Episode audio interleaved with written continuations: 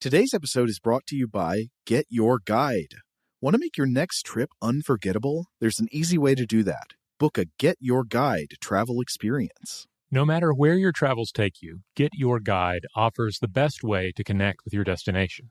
Choose from over 100,000 travel experiences in the U.S. and around the world with Get Your Guide. Whether it's the Sherlock Holmes tour in London, the night helicopter flight over Las Vegas, or whitewater rafting in the Grand Canyon, whatever you're into, you'll find an experience you love. Discover and book your next unforgettable travel experience at getyourguide.com. Across America, BP supports more than 275,000 jobs to keep energy flowing. Jobs like updating turbines at one of our Indiana wind farms and producing more oil and gas with fewer operational emissions in the Gulf of Mexico. It's and, not or. See what doing both means for energy nationwide at bp.com slash investing in America. Today's episode is brought to you by Alienware. During Dell Tech Fest, score game changing innovations with limited time deals on select next gen Alienware gaming tech. New dimensions await with advanced gaming systems like the Alienware M18 laptop, powered by an Intel Core i9 processor, featuring awe inspiring visuals, liquid cooling, three dimensional audio with Dolby Atmos, and impressive overclocking potential. Your dream setup, amazing prices, and free shipping await you for a limited time only at alienware.com slash deals. That's alienware.com slash deals.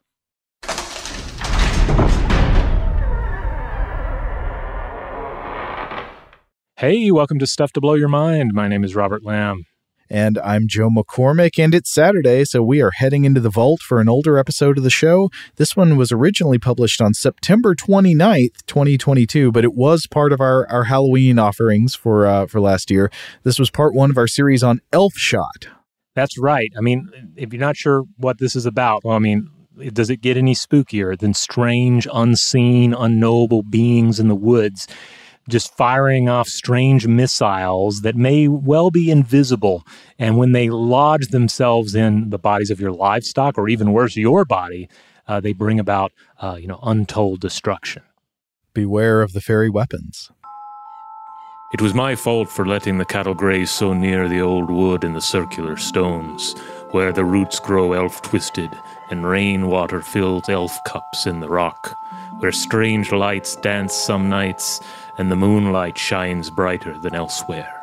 I'd lost cows before, but never like this. I found her bloated and dead by the tree line. As I strolled up to the poor heifer, I saw neither bite nor puncture on her hide. I scanned the surrounding grass for signs of tracks or blood. I saw neither, but that's when something caught my eye a small stone point like an arrowhead with neither shaft nor fletchings, and carved by some art not practiced by mortal men.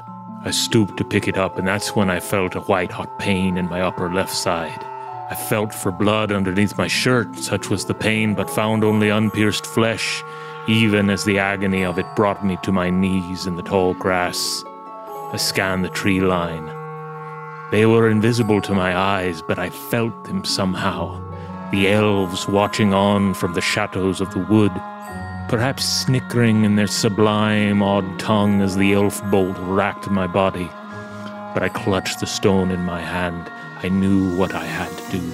I dragged myself back across the field, sweat pouring down my face and my spleen swelling fit to burst with elf cake. Even then, when I arrived back at the house, I dropped the little elf stone in a pan of water.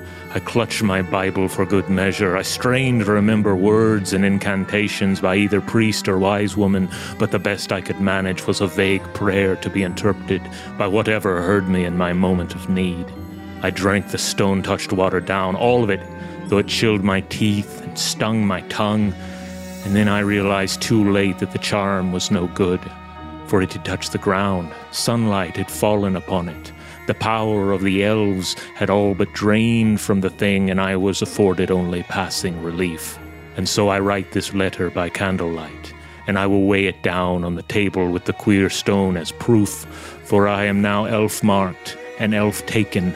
I swell, I ache, the moon rises once more, and the sound of their music fills the night.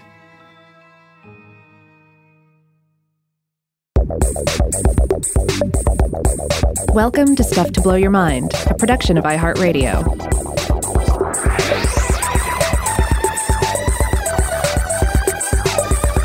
Hey, welcome to Stuff to Blow Your Mind. My name is Robert Lamb. And I'm Joe McCormick. And that little cold open definitely takes some liberties with the folklore we're going to be discussing here today. We're trying to get a little seasonal um, Halloween flavor here going in this episode, which I guess is kind of kickstarting our Halloween season here on Stuff to Blow Your Mind. Uh, but, but today we're going to be talking about, as you might guess from the opening, elf shot or elf stones, pixie arrows, elf arrows, and many other names the missiles of the others. Yeah, yeah. So the the basic idea here, I think, is, is basically embedded in the the fiction we just shared here. The idea that, and this is just roughly so, like with with many folk traditions, as we'll discuss, there are a number of variations over time and space. But the idea here is that the elves, out of trickery or pure malice, they might shoot cattle or humans in some cases with their invisible arrows and these invisible arrows leave little or no physical trace, in, in again, in many tellings, but cause otherwise unexplainable pain or disease, or perhaps even death. The notion was supported via the evidence of discovered Neolithic arrowheads and other curios, and the idea is especially tied to the British Isles, but one sees examples of it from elsewhere in Europe as well as uh, from the Americas after uh, colonial arrival. Right. So the belief in elf shot, I think, is best understood not as a single belief, but as a sort of uh, complex of related explanations for totally different types of natural phenomena that are all sort of unified under under a common theory of uh, of, of fairy weapons and fairy malice. Yeah, yeah. And without diving any deeper, we can we can see the appeal of these ideas, right? It's a superstitious, supernatural script that can help explain uh, several different things, help explain an otherwise unexplained illness, otherwise unexplained pain or another malady, otherwise unexplained illness or death in cattle, and otherwise unexplained artifacts found on or in the earth.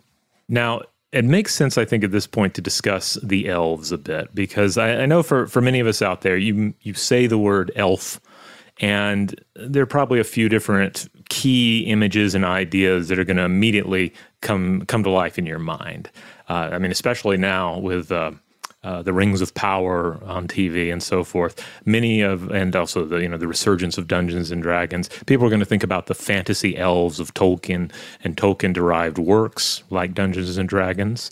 Uh, for for others of you out there, you might instantly think about Santa's elves or Keebler elves, little uh, you know curious people making novelties and imaginary, idealistic uh, workshops. Right. I would say that the influence of Tolkien is so strong that, uh, at least in, in America, I don't, I don't know if this would be as true in the rest of uh, the English speaking world, even, but but at least in America, when you say elf, I think what people mostly think is a, a Tolkien style high elf, an Elrond or Galadriel type figure, a kind of uh, noble and elegant fantasy aristocrat who has you know wisdom and magic arts to offer. Yeah, and generally just super blonde hair, like, like yeah. a real, real pristine blonde wig going on in many cases. Though I guess Elrond Elrond didn't have blonde hair. Did Elrond have red hair? I don't know. Dark hair? I don't know. He's. I mean, there's an El the Elrond young Elrond the younger version of Elrond is in the uh, uh, the Rings of Power, and I'm I'm I'm suddenly uh, at at a loss to remember what color his hair is. Mainly remember the ears. Yeah, I remember thinking around the year uh, 2002 or so. It's like Liv Tyler. That's an elf.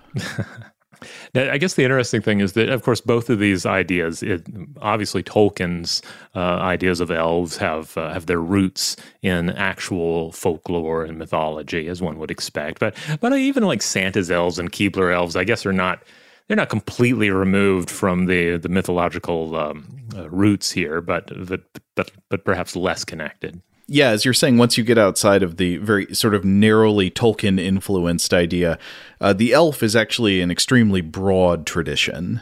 Right, right, and you get into some, into many of these uh, traditions and beliefs uh, of old, and uh, elves get more mysterious and also more dangerous. They become less human and and and harder to fathom. So, I, what, two of the sources I often turn to when when thinking about these things are uh, Brewer's Dictionary of Phrase and Fable, uh, which is is uh, you know which is a you know pretty pretty good book even today for for uh, for highlighting some of this stuff. And then of course I always look at uh, the books of folklorist Carol Rose, in particular for this one, Spirits, Fairies, Leprechauns, and Goblins, which is still very much in print. Uh, I always recommend that one to to fans of mythological and folkloric beings. But in Brewer's Dictionary of Phrase and Fable, the definition of elf is, quote, a dwarfish being of Teutonic mythology possessed of magical powers which is used for the good or ill of mankind. Carol Rose in uh, in uh, Spirits, Fairies, Leprechauns, and Goblins mentions that in Teutonic mythology, the Alfar are sub- subdivided into dark elves and light elves. And uh, Rose refers to them as well as a type of uh, sprite found in British, Icelandic, Scandinavian, and Teutonic legend. They are the uh, the Alf, the Alf. There are several different spellings that are kind of like elf or Alf or Ylf or or in some cases you have like the Ellen or Elfolk in Danish. You have the Elvor in Swedish. Uh, traditions, and then there are the Spey wives in Icelandic traditions, and many more. Now, there have been attempts to understand elves as both um, sort of folkloric and mythological reverberations of our understandings of indigenous peoples, which certainly ties in with some of the themes we'll be exploring here, as well as with people born with certain birth defects or people that have certain illnesses. Um, and these are perhaps broader explorations, uh, but, but I think we can see the validity of both avenues combined, of course, as always, with the self sustaining power of myth, folklore, and belief.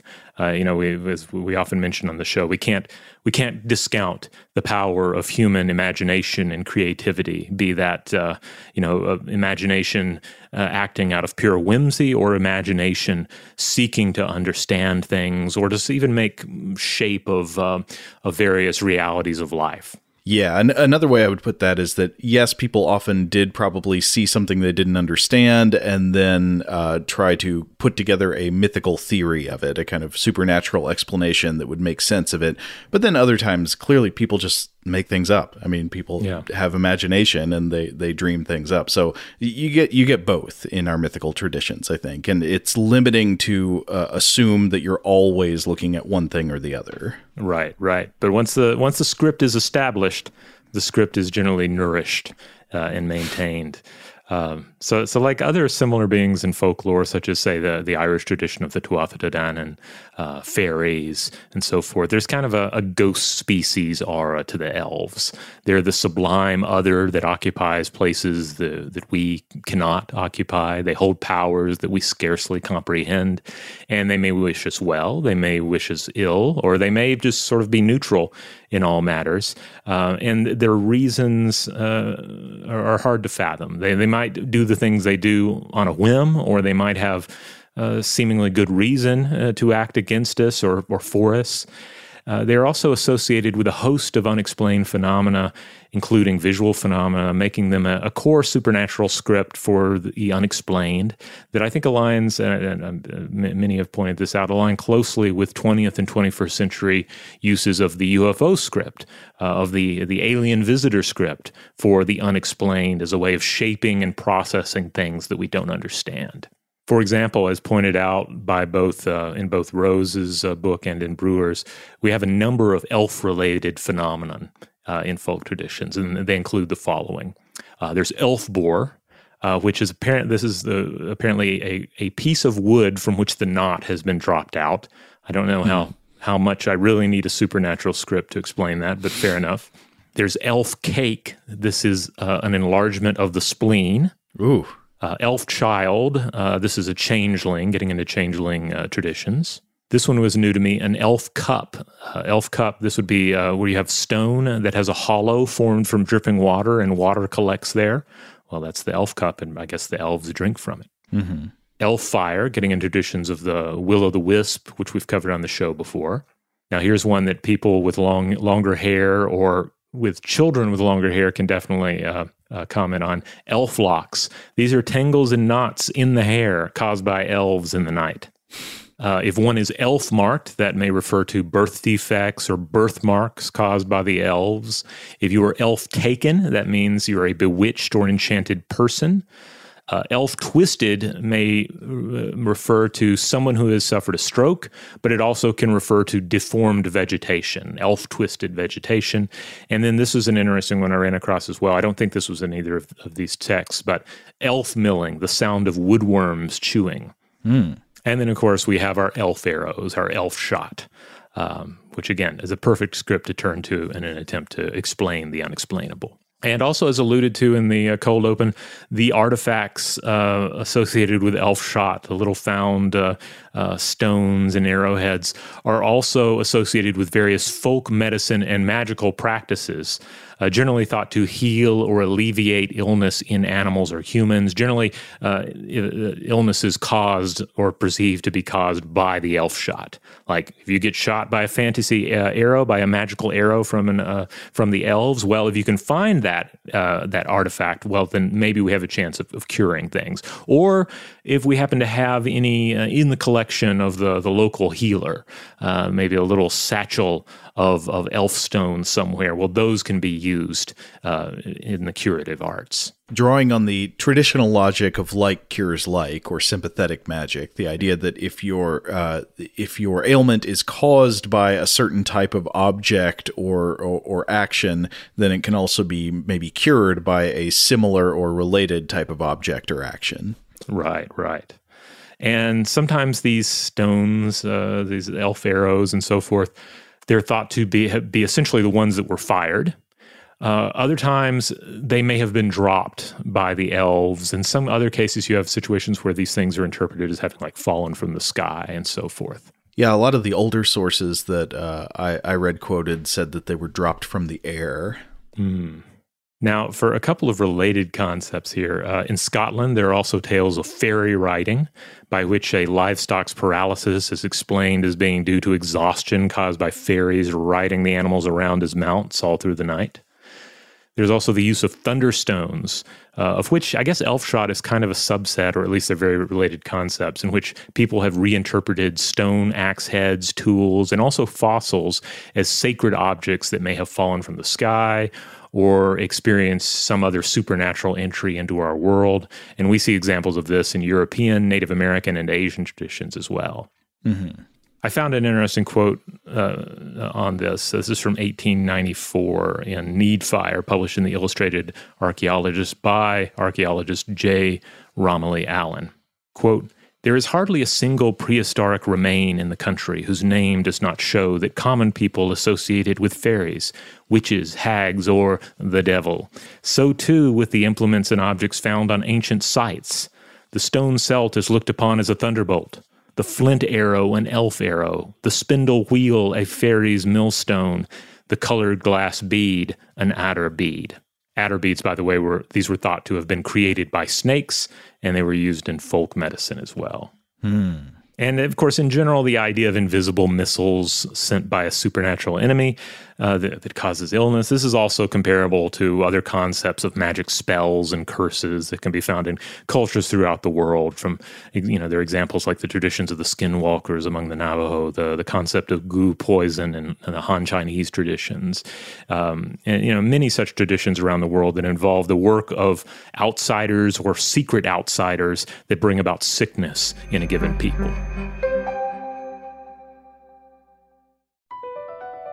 BP added more than $70 billion to the U.S. economy last year by making investments from coast to coast. Investments like building charging hubs for fleets of electric buses in California and starting up new infrastructure in the Gulf of Mexico. It's and, not or. See what doing both means for energy nationwide at bp.com slash investing in America. Today's episode is brought to you by Alienware. During Dell Tech Fest, score game-changing innovations with limited-time deals on select next-gen Alienware gaming tech. New dimensions await with advanced gaming systems like the Alienware M18 laptop powered by an Intel Core i9 processor featuring awe inspiring visuals, liquid cooling, three dimensional audio with Dolby Atmos, and impressive overclocking potential. Plus, build your dream setup with great deals on select gaming monitors, mice, and more must-have electronics and accessories. When you shop online at alienware.com/deals, you'll have access to leading-edge gaming technology to conquer the competition and free shipping on everything. Amazing prices await you for a limited time only at alienware.com/deals. That's alienware.com/deals. Witness the dawning of a new era in automotive luxury with a reveal unlike any other as Infiniti presents a new chapter in luxury, the premiere of the all new 2025 Infiniti QX80. Join us March 20th live from the edge at Hudson Yards in New York City, featuring an unforgettable performance by Grammy and Academy Award winning singer, songwriter, and composer, Jon Batiste. The all new Infiniti QX80 is unlike any luxury SUV you've ever seen. Smart enough to anticipate your needs, even before you do. Every line, curve, and detail was thoughtfully crafted so everything for every passenger feels just right. Don't miss it. Mark your calendars and be the first to see it March 20th at 7 p.m. Eastern, only on iHeartRadio's YouTube channel. Save the date at new-QX80.com. 2025 QX80 coming this summer. Yeah, now I thought it would be a good idea for Elfshot specifically to uh, look at a paper that collected some direct accounts of folk beliefs about Elfshot, especially in Scotland, um, where a lot of this folklore work was done. Uh, and this paper is by Thomas Davidson. It's called Elfshot Cattle. It was published in the journal Antiquity in 1956. Uh, now, I do want to preface in the next episode, I think we're going to talk about a couple of papers that um, offers some criticism of the subject of Elfshot, maybe questioning some things about this alleged folk belief. But I thought it would be good to first look at some of the more prevailing notions uh, from from previous scholarship. Now, this paper by Davidson kicks off uh, offering a, a, number of, of accounts. Uh, the first one is one that was recorded in Scottish Notes and Queries uh, in the first series, and uh, this uh, this is rendered with a wonderful bit of transliterated Scottish accent, which I will not attempt to do in my own voice as I read it, but. It is quoting a uh, a Buchan farmer. Uh, this is a, this is a region of uh, Scotland. A Buchan farmer in the late autumn of 1884, and uh, his complaint was as follows, quoted in Scottish Notes and Queries.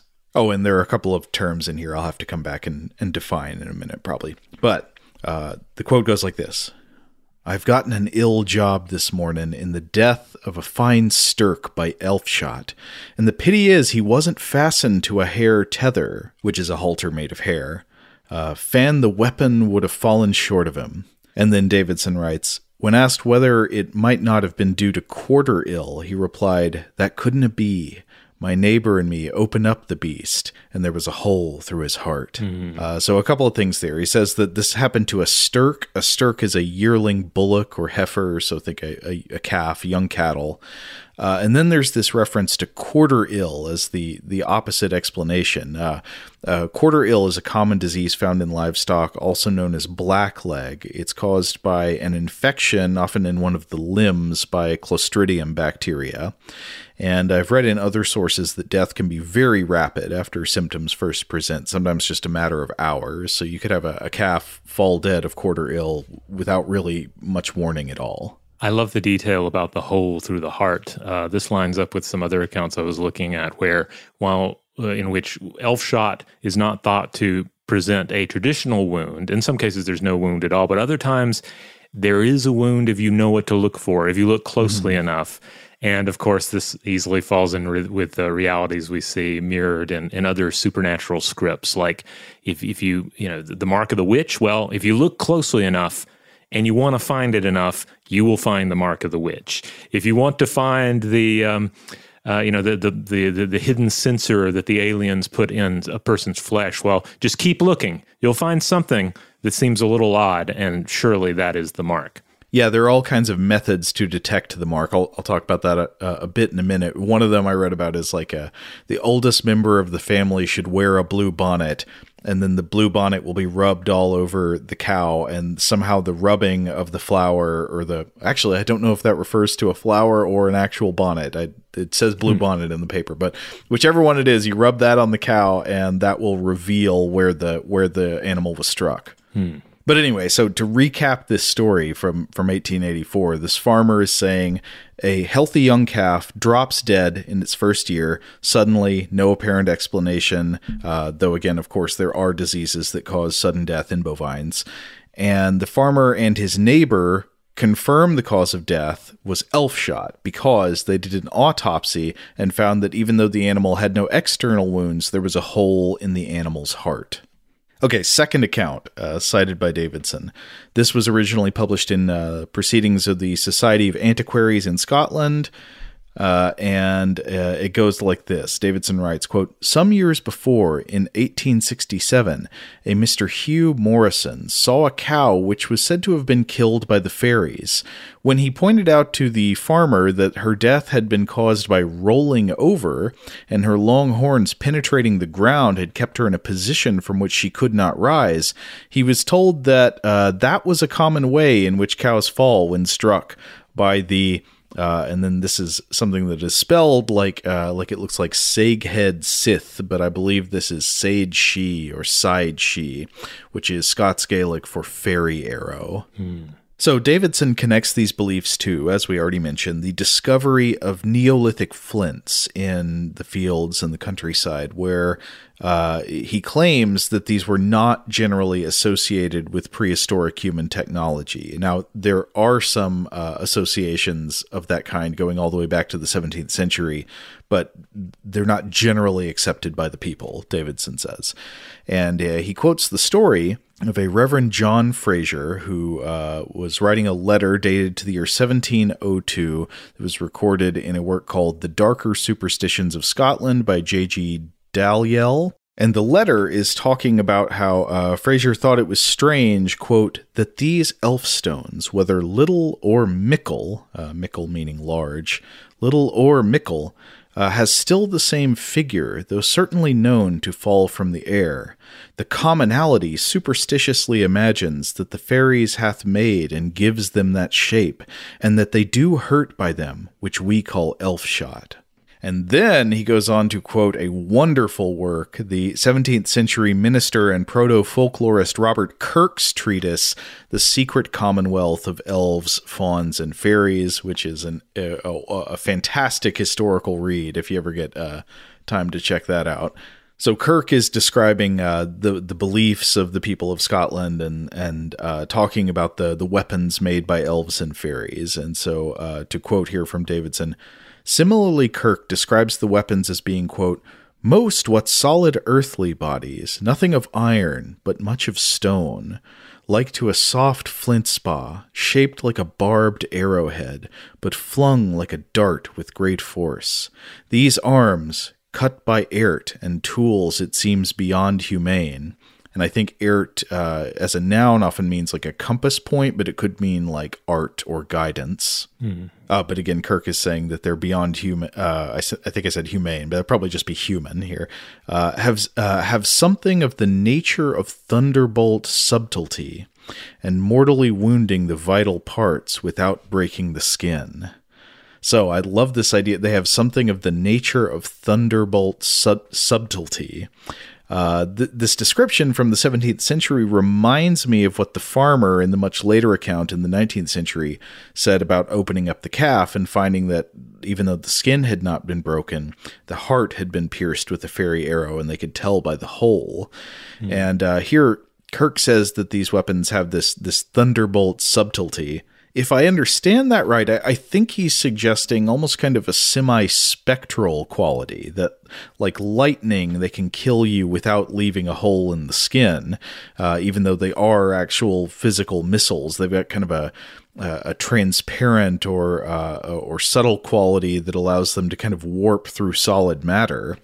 And later in the text, Davidson writes that there was a belief in Ireland where you could have an animal that had been hit by by an elf arrow, and you would not find a hole in the skin, but if you feel with your fingers, you could find a hole in the flesh beneath, even though again the skin is intact.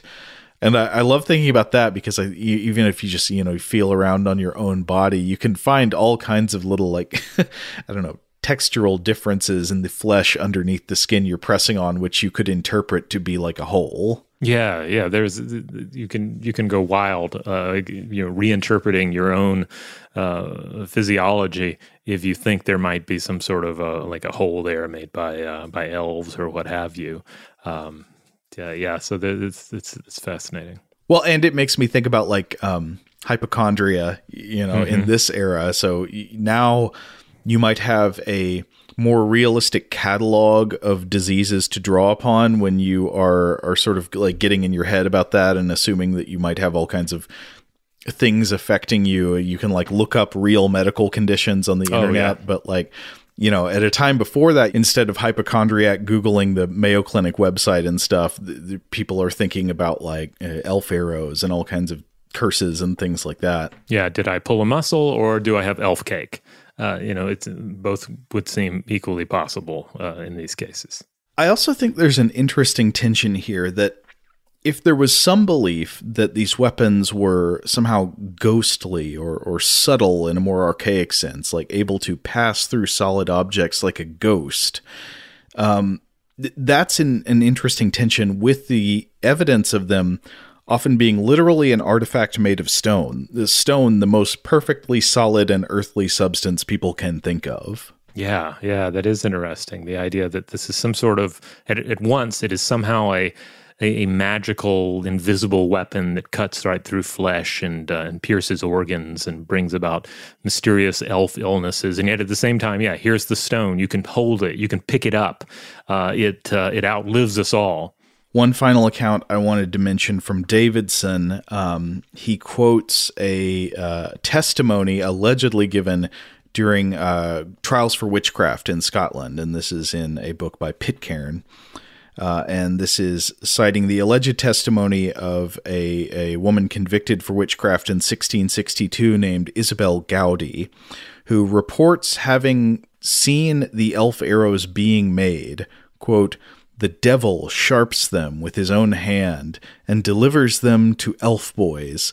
What whittles and dites them, I think dites means to like adorn, equip, or ready something, and dites them with a sharp thing like a packing needle. And a mm. packing needle was a large, heavy needle used for sewing rough materials like canvas. Now, that's an interesting account for a number of ways. Uh, one is that, of course, while we should always be skeptical readers of any historical account. Remember that there are like several extra layers of skepticism you should apply to alleged confessions of witches, not just because they involve supernatural elements, uh, but because you have to often suspect coercion in the circumstances of the confession and also suspect alterations made by the persons allegedly recording the testimony but interesting nonetheless that like somebody at least put together this account of so Satan is making these weapons and then handing them off to elf boys to be refined and the elf boys will whittle them and then uh, adorn them with like a, a, sharp prick on the end like a packing needle. Yeah i was reading in, in one of my sources uh, that i was looking at that uh, yeah, you see a lot of um, uh, of, of, picking and choosing from both uh, Christian and pre-Christian traditions and working out exactly how elf shot works in this case, but also how one alleviates elf shot. Like, are you are you calling out to uh, uh, to, to, the Holy Ghost, or are you sort of calling out maybe with a little more um, you know, a little more vaguely to other powers in the world? I would say this is also evidence of a tradition that you see. I think we talked about this uh, a bit in some episodes we did last year called "The Holy Undead," uh, mm-hmm. that involves some stories of stories from the frontiers of Christianity in the medieval period. Uh, but th- the idea would be that sometimes beings that were not necessarily devils or could have multiple moral valences in the original context of uh, of a religion once the area is taken over by a new religion, these beings undergo a kind of formal demonization where now they're just turned in. Well, those were demons, actually. Those are devils. Now, I'm reminded of an example. Uh, th- this was something from uh, one of our episodes last year that came out during Halloween. Uh, uh Ghosts of Wind and Rain, I believe, was the title. We mentioned uh, Herne the Hunter as being a, a kind of kind of wild hunt related ghost uh, that was said uh, to ride through the woods surrounding Windsor Castle, and there are various stories about him. But I remember one of the one of the details from that, and I won't go through through all of it. But there was one account uh, and this one was actually shared by uh, by Carol Rose in one of her books. Uh, there was a story told or retold by folklorist Ruth Tongue about three British youths uh, decked out in the teddy boy style of the 1960s, and they're out there in the woods near Windsor Castle. They find they find a horn in the woods. They blow it uh, and then an unseen spirit pursues them through the woods and shoots one of them with a ghost arrow, slaying them dead without any physical wound. So, uh, so that of course is is, is easily playing with the same uh, palette of colors that we have uh, in Elf Shot. I mean, it is essentially Elf Shot. So there could be like a hole in the brain without mussing of the pompadour. Right. The story is much funnier, by the way, if you know what the Teddy Boy style looks like. So you should look that up if you're not familiar. I had to look it up again to see what the the style consisted of, and uh, it's hard to nail down. Like, I, it's hard to really like how do I explain this? Weird suits, strange hair, kind of a youth a youth style that did not quite become iconic, at least not uh, not not to to uh, to modern minds. Maybe it has more uh, staying power in Britain. I see some elaborate upswept hairstyles. I guess you would call these pompadours, or I don't know, maybe something else. But then I see very long coats, uh, sometimes skinny ties. Uh, I, I don't know what else to group this with. Uh, it's it's not exactly mod. It's not exactly greaser. It's uh, it's something else. Yeah, yeah. British subculture of the mid '50s to the mid '60s. I guess the the big thing would be like, what are the Teddy Boy movies? I think there was there was uh, just a movie called Teddy Boys from mm. what is this 1959, starring Cliff Richard. But um, uh, again, I have to hear from uh, from perhaps our, our, listeners in the UK who have thoughts on the Teddy Boy style. Teddy Boy or not, you don't want to go messing around in the woods uh, and picking up strange horns and blowing on them because that's one way to catch a ghost arrow. Right. And one last thing I do want to say uh, about this paper before we move on for now is that even by Davidson's account, not everybody who found an arrowhead in, in Great Britain in centuries past thought that they were made by elves, fairies, witches, or the devil. Uh, Davidson quotes a Welsh naturalist named uh, I think is how you say his name, uh, spelled L H W Y D, but who uh, this guy as early as the 17th century was arguing that these elf arrows were in fact relics of a previous regime of human manufacture. In fact, he was arguing against multiple theories: one that they had been made by uh, supernatural beings, the other that they had just been made as charms. Uh, he was like, I don't think they were made as charms. In fact, they look a lot like the arrows that are still used by some people today to hunt food. Uh, so yeah, they were probably used for shooting by people who used to live here. Yeah, but but like we said, they do end up getting used as, as amulets and charms, and uh, and also have their their place in folk remedies of the day. BP added more than seventy billion dollars to the U.S. economy in 2022 by making investments from coast to coast. Investments like building charging hubs for fleets of electric buses in California, and starting up new infrastructure in the Gulf of Mexico. It's and, not or. See what doing both means for energy nationwide at bp.com slash investing in America. Today's episode is brought to you by Alienware. During Dell Tech Fest, score game-changing innovations with limited-time deals on select next-gen Alienware gaming tech. New dimensions await with advanced gaming systems like the Alienware M18 laptop powered by an Intel Core i9 processor featuring awe inspiring visuals, liquid cooling, three dimensional audio with Dolby Atmos, and impressive overclocking potential. Plus, build your dream setup with great deals on select gaming monitors, mice, and more must-have electronics and accessories. When you shop online at alienware.com/deals, you'll have access to leading-edge gaming technology to conquer the competition and free shipping on everything. Amazing prices await you for a limited time only at alienware.com/deals. That's alienware.com/deals. Witness the dawning of a new era in automotive luxury with a reveal unlike any other as Infiniti presents a new chapter in luxury, the premiere of the all new 2025 Infiniti QX80. Join us March 20th live from the edge at Hudson Yards in New York City, featuring an unforgettable performance by Grammy and Academy Award winning singer, songwriter, and composer, Jon Batiste. The all new Infiniti QX80 is unlike any luxury SUV you've ever seen. Smart enough to anticipate your needs even before you do. Every line, curve, and detail was thoughtfully crafted so everything for every passenger feels just right. Don't miss it. Mark your calendars and be the first to see it March 20th at 7 p.m. Eastern, only on iHeartRadio's YouTube channel. Save the date at new-QX80.com. 2025 QX80 coming this summer. Uh, one of the sources I was looking at with a with a focus on Irish traditions is Flint and Lithic Lore by Marion Dowd from 2019, published in Archaeology Ireland. And Dowd points out that the artifacts in question in, in Ireland, uh, in this case, and collected by the Irish Folklore Committee in the late 1930s, were primarily collected and originally interpreted in post medieval and modern Irish rural communities.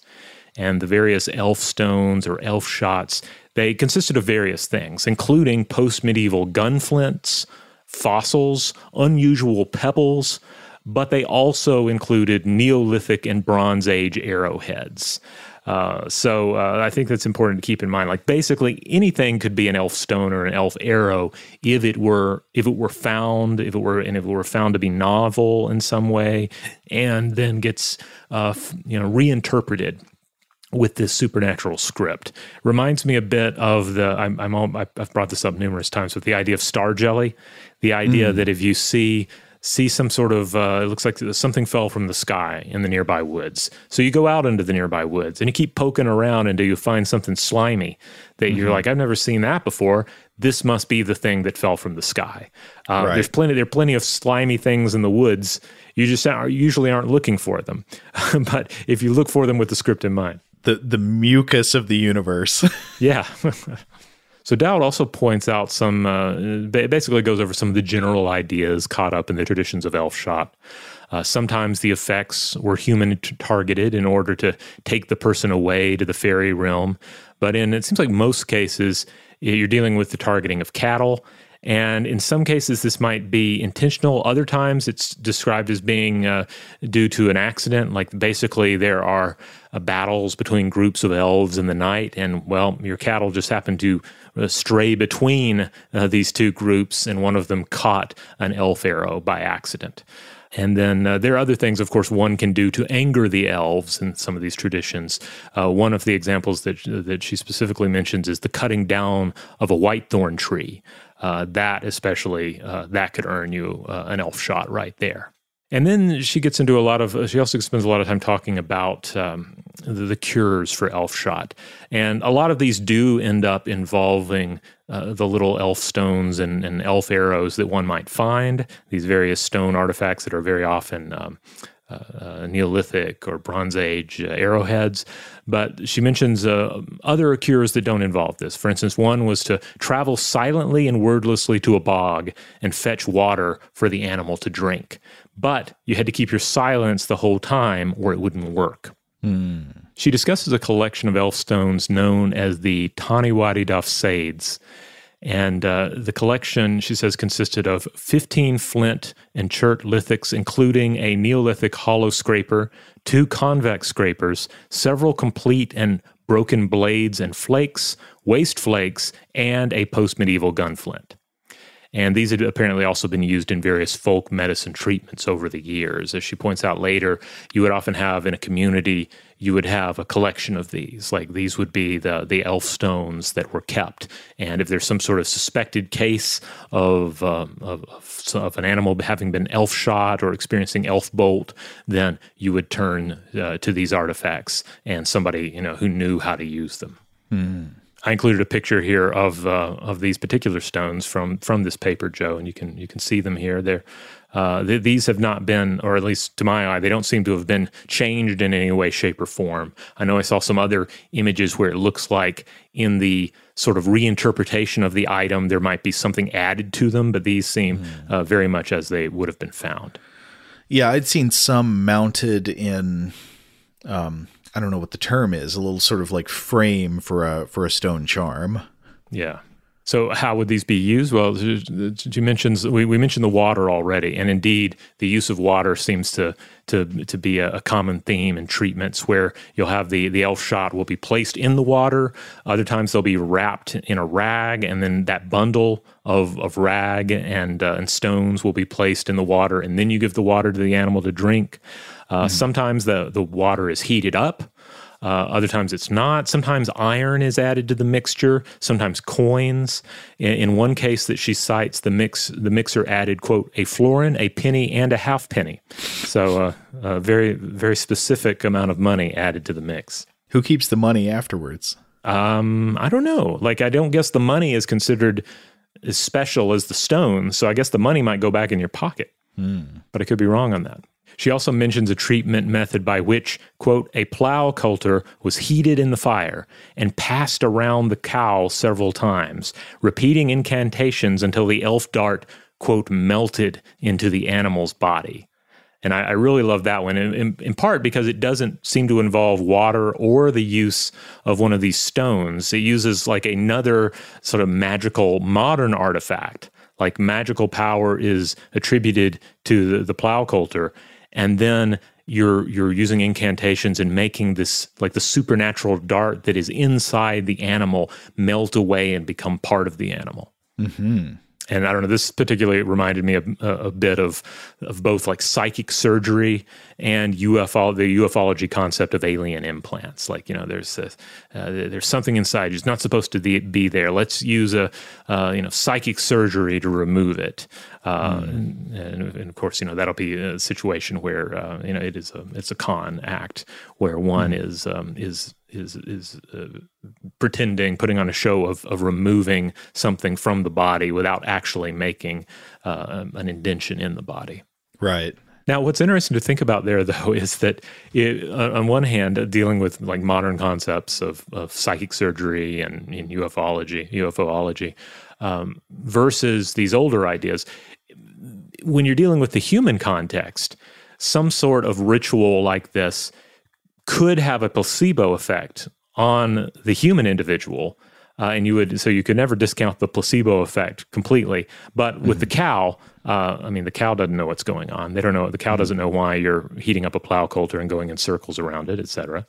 Wait, though, that's actually a fantastic question that I have never thought to look into before could there be a placebo effect on animals? It would probably need to work by a different mechanism because, like in humans, it, does seem to make a difference if the human thinks there's a mechanism of repair or something, even if there's not. Uh, in the case of an animal, though, I could still imagine there could be placebo like effects, maybe like that an animal. Uh, feels better by receiving attention from its human, like the same human that feeds it is paying attention mm. to it now, or by I don't know other sort of uh, calming effects of certain types of attention or intervention. I don't know. Or like the, the licking of a like a dog licking its wound, that sort of thing. I guess that's a more complicated uh, topic. Like to, to, what extent is the, the licking actually helping, and then at what to what extent is it just a calming action on the part of the dog? Oh, I, I imagine that dogs licking wounds is to some extent adaptive. I again, I haven't checked this. I would I would assume that it would be to remove contaminants from wounds. Now, Dowd shares other healing measures here. Um, this one I think was was from the modern period. Quote: The fairy shot cow was cured by feeding her gunpowder mixed with an egg. Mm, my know? favorite breakfast. Wait a minute, hold on. No, gunpowder has uh, has uh, ingredients that uh, that are used in cooking sometimes, right? Like uh, like nitrates. Uh, am I wrong about that? Hold on.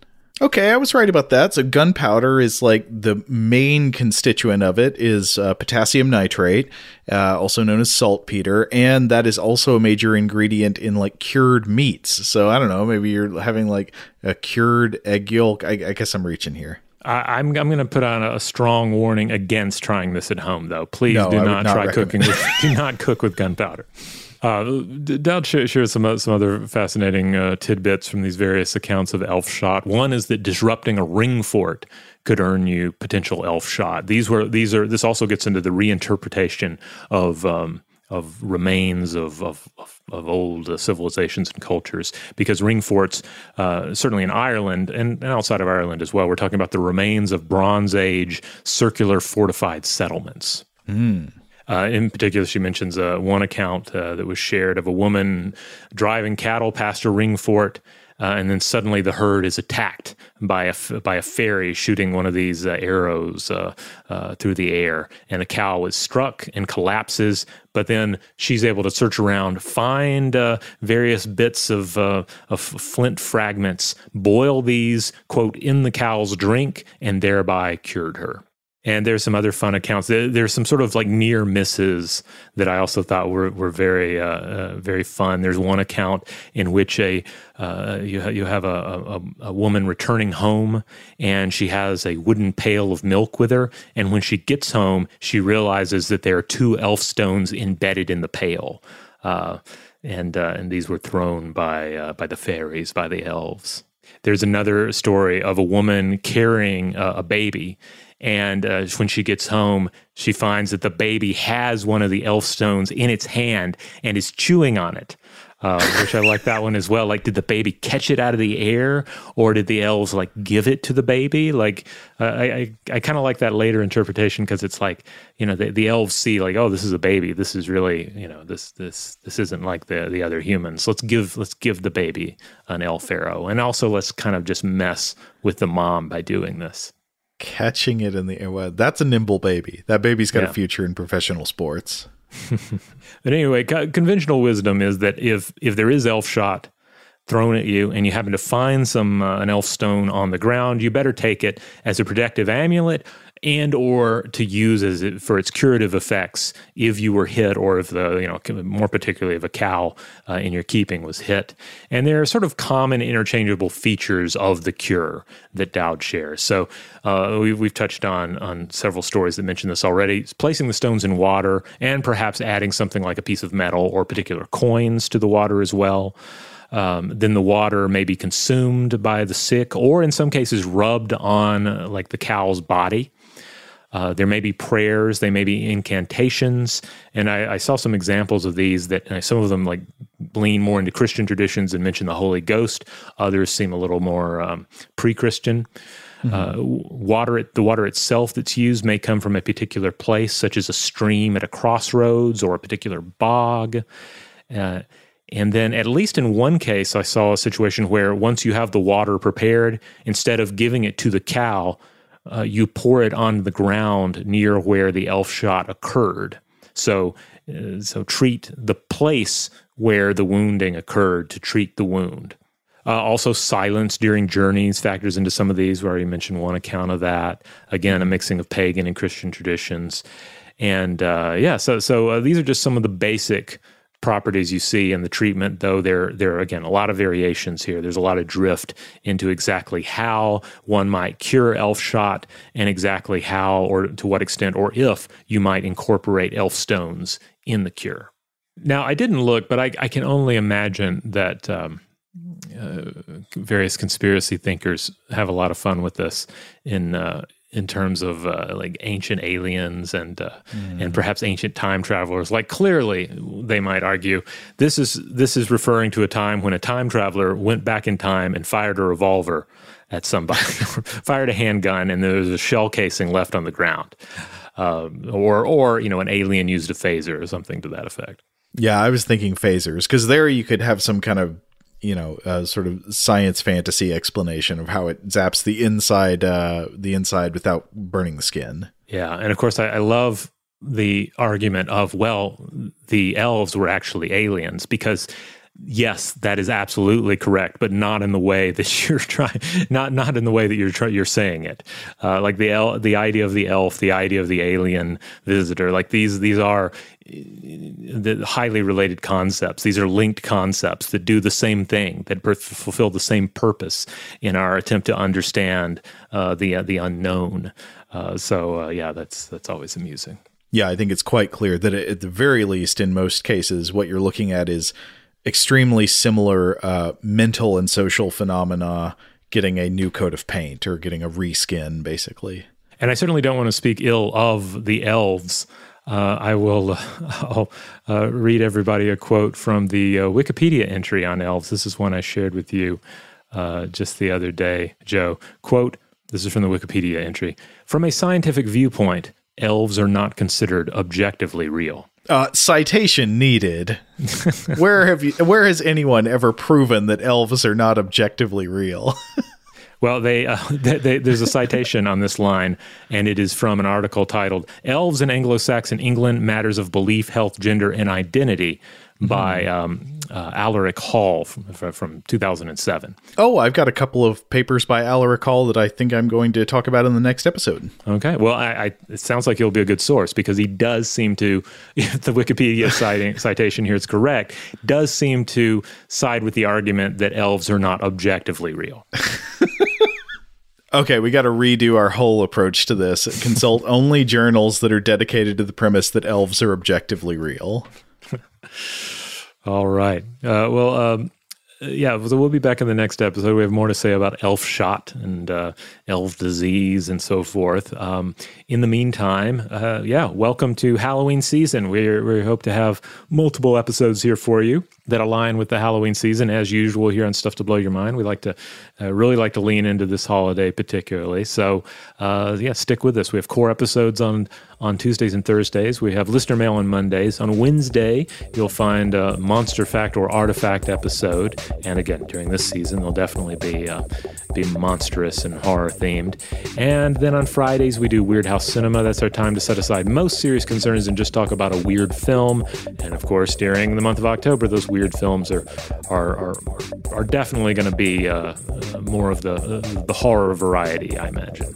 Huge thanks, as always, to our excellent audio producer, Seth Nicholas Johnson. If you would like to get in touch with us with feedback on this episode or any other, to suggest a topic for the future, or just to say hello, you can email us at contact at stufftoblowyourmind.com.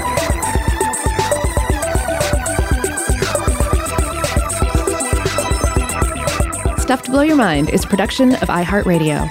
For more podcasts from iHeartRadio, visit the iHeartRadio app, Apple Podcasts, or wherever you listen to your favorite shows.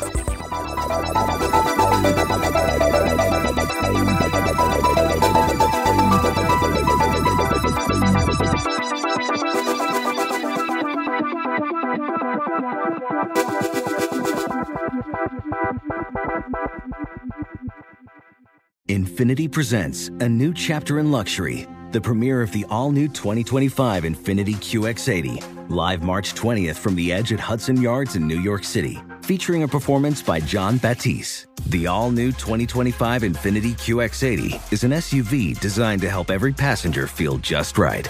Be the first to see it March 20th at 7 p.m. Eastern, only on iHeartRadio's YouTube channel. Save the date at new-QX80.com. Don't miss it. 2025 QX80 coming this summer. Does money stress you out? Let Facet flip your financial chaos into clarity. Finding Facet immediately put us at ease. Facet's innovative approach to financial planning ensures your money works as hard as you do, enabling members to experience the joys of having your finances in order. And That makes us Facet for life now, I guess. Visit Facet.com, F A C E T.com to learn more. This ad is sponsored by Facet. Facet Wealth is an SEC registered investment advisor. This is not an offer to buy or sell securities, nor is it investment, legal, or tax advice. These testimonials are from current Facet members who are not compensated. All opinions are their own and not a guarantee of a similar outcome. Welcome to the Scene to Scene podcast. I am your host, Valerie Complex. Today, I am chatting with Ji Young Yoo. Ji Young stars as co lead in the six part limited series Expats. I think I learn a little bit with every character that I play. I think usually I play a character and it causes enough introspection that I learned something about myself. I honestly can't gush enough about Freaky Tales. I'm so excited to share it with more people. If you like what you hear, be sure to review, like, and subscribe to the Scene to Scene podcast